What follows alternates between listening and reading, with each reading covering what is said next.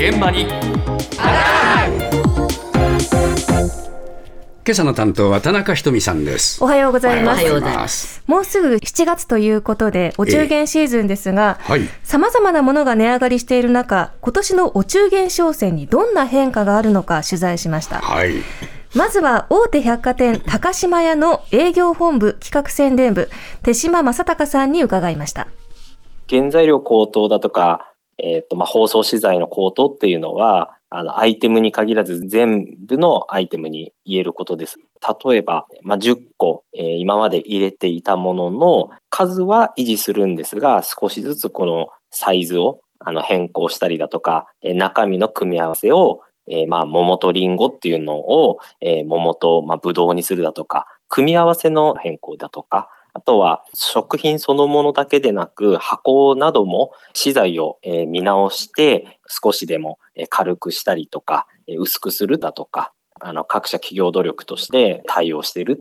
残念ながら値上げをするという場合であっても、えまあ100円だ200円だというところでなんとか抑えようとしているところですね。まああんまりお中元で値上げはしたくないと。そうですいうのが本音ねでしょうね。はい、えー。ただやっぱり物価高騰の影響はえー。受けているようです、はい。まあ、今年は定番のビールやそうめんやスイーツなどおよそ2000点の商品を取り揃えている中で、え一部値上げされている商品はあるもののなんとか価格を維持しようと工夫していて梱包資材を見直してちょっと薄くしてみたり、はい。組み合わせをこう工夫して変えてみたりはい。さまざま努力はしているようです。そうですかはい、それから今年は燃料費の高騰もありまして、ね物流費も上がっている状況ですよね。ただお中元についてはやはり送料据え置き、送料無料の商品の品揃えも強化したということでした。はいただ、やっぱりお中元って送る人が減っているというのも事実としてありますよね。コロナ禍をきっかけに虚礼廃止を決めた企業も増えているようで、お中元文化が薄れてきているという危機感もある中で、え。高島屋では実は今年からお中元ではなく夏の贈り物というふうにネーミングを変更しているんです。もうお中元って言わなくなってきたのそうなんです。カタログもお持ちしましたがついにお中元を大きく歌わなくなってきてます。ちっちゃいねお中元のお字が中元ってもささやかに書いてあって、えバンと大きく書いてあるのは夏の贈り物。夏の贈り物とすることで自分用のギフトですとか、ええよりカジュアルなプレゼントとして広げていきたいとお話ししたいたんです。はい。えまあただこのように日本の風習お中元が変わりつつある中で、えせっかくもらった贈り物が好みと違ったり、同じものばかり届いてしまって困っているという経験もありがちだと まあそれはそうですね思います。はい、えで。そんな気持ちのすれ違いを解消できるサービスも登場していました。ギフトフルというサービスを開発した飯高裕太さんに伺いました。ちょっとこれ好みと違ったんだよねとか、そういう時に違う商品に切り替えることが可能になっているようなギフトサービスになっています。まず、そのインターネット上でギフトフルっていうサービスに、えっと、入っていただくんですけども、まあ、その中から送り手が一つの商品を選びます。今の季節ですと、お中元の時に、まあ、お酒を送ってみようっていうような形でお酒を選んで、メールだったり、LINE で、そのリンクをお送りしていただきます。で、次に受け手の方がそのリンクを開くと、例えばお中元でいつもありがとうございますみたいなメッセージと一緒に送られてきた商品の写真がそこに載っておりまして、まあ、今回で例えばお酒が載っていますと。で、そこのページの中に違うギフトを見てみるっていうのもありまして、で、そこを押したら違うギフトに選び直しが可能になるんですよね。クラフトビールあんまり好きじゃない。で、今チョコ食べたいなっていう気分で、あ、実際に自分の好きなものに変えられるんだっていうはあプレゼントの受け手、もらった側が商品を変えられるというサービス。これはだから送り側が、あまあそれを前提に送るってことだよなそうです。それ分かった上でもちろん送っています。このサイトを利用しているということは、それが前提にありますので。私一応これで送りますけど 変えてもいいですよっていうそういうプレゼントなんだ、はい、はい、そうなんです。ええーちょっと流れを説明しますとですね、まず送り手はギフトフルというサイトで一つギフトを選んで、ええ。メッセージと一緒にリンクを送ります。あ例えば私からやすこさんにお中元を送る場合、えサイトの中からまあお肉の詰め合わせを選んだとします。はい。そうすると、やすこさんの LINE に通知が届きまして、ええ。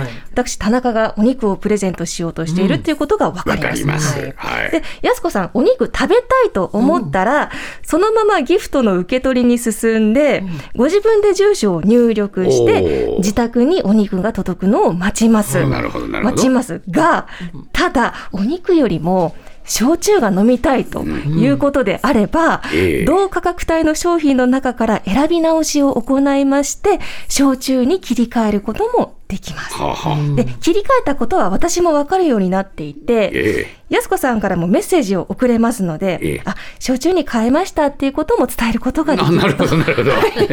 そこまでが 無言で変えるっていうことはない。ないのねみたいな。一応、はい。メッセージは送ってくれるということです。で支払いはですね、ちなみにすべての手続きが完了してから送り手に発生するということで。ですか。もうちょっと高いのにしようかなとかいうなのね。その価格以下のものから選べるっていうことなので、そりゃそうだわな。変えるとね、あの送り手側も、え、こんな請求が来たってびっくりしちゃうと思うので、それはない仕組みになっているそうなんですが、これ、いかがでしょうか？あのあーちょっとあんまり慣れてないからわかりませんけど、そうですね皆さんどう思うのかね。そうですね、えーあのちょっともらう側としては同じものをすでに持ってたりすると、まあ、ありがたいのかなと思うんですけれども、送った側は、心を込めて選んだ品をねそう変えられたら抵抗はないのか、街で聞いてみました。あそれ嫌ですねせっかく送ってねそこまで気使うまで送ることあるのかなっていう。気持ちは分かるけどやっぱり、ね、せっかく送ってくれたから変えようという気持ちはあんまりない。考えて送ってくれたもんだから。いいですね帰れるなら。ホワイトデーに 当時付き合ってた彼氏からなんかいや一人で食べきれない量のあのヨックモックをもらったので。えー、なんかいらんなありがとうって言いましたありかなって思います。送る側としても結構悩んだりしてそれだったら私はこれをあげたいっていうのを伝えた上で相手が好きなものを選んでくれるっていうのはありかなって。特に上司にあげる時とかだと先輩の好きなものに変えてくださいみたいなのは結構使えるのかなって。あ全然変えてもらうのは全然いいと思います。ただ言わないでほしいですけど変えたよっていうのは。あごめんとは思うかな。言わないでほしいか。でほしい。でも送り手側も確認できちゃうシステムなので、ええ分かってはしまうんですけれども。まあ、半々ぐらいでしたね、正直。で、若い世代は受け入れていましたけれども、うんやっぱり選ぶ行為も含めて気持ちだからということで抵抗を感じる方もいらっしゃいました。まあお中元にしてもねお歳暮にしても重なるってことは当然まああるんだよな、はい。品物が、それはもうね読み込み済みで、ええ。それをかわざわざ 僕は多少抵抗あるな、私もあるあーやっぱ年齢の問題もあるのかえな、ーそうですね。私も今35歳でちょうど真ん中の世代だと 思うんですけど、どっちの気持ちもわかるという 感じです。変えられるのもありがたいし、まあな。変えられたくないっていうのも、変えられたらちょっと怒っちゃうかもしれないんですけ どっちの気持ちもわかりますよね、中立に。あなた一番悩みどころじゃない。悩みますね。そうだね。まあ上司にプレゼントをあげるときには、便利かなっていう声はなるほどなと、ね。思いました。で、実際今年4月に始まったばかりのサービスなんですけれども、え4割の人がプレゼントを切り替えていて、ええ。6割の人がそのまま受け取っている。だからやっぱりこういう流れが変わるね。節目としてはこういうものなんでしょうけれどもね、贈り物文化も変化が少しずつ出てきたなと思いますね。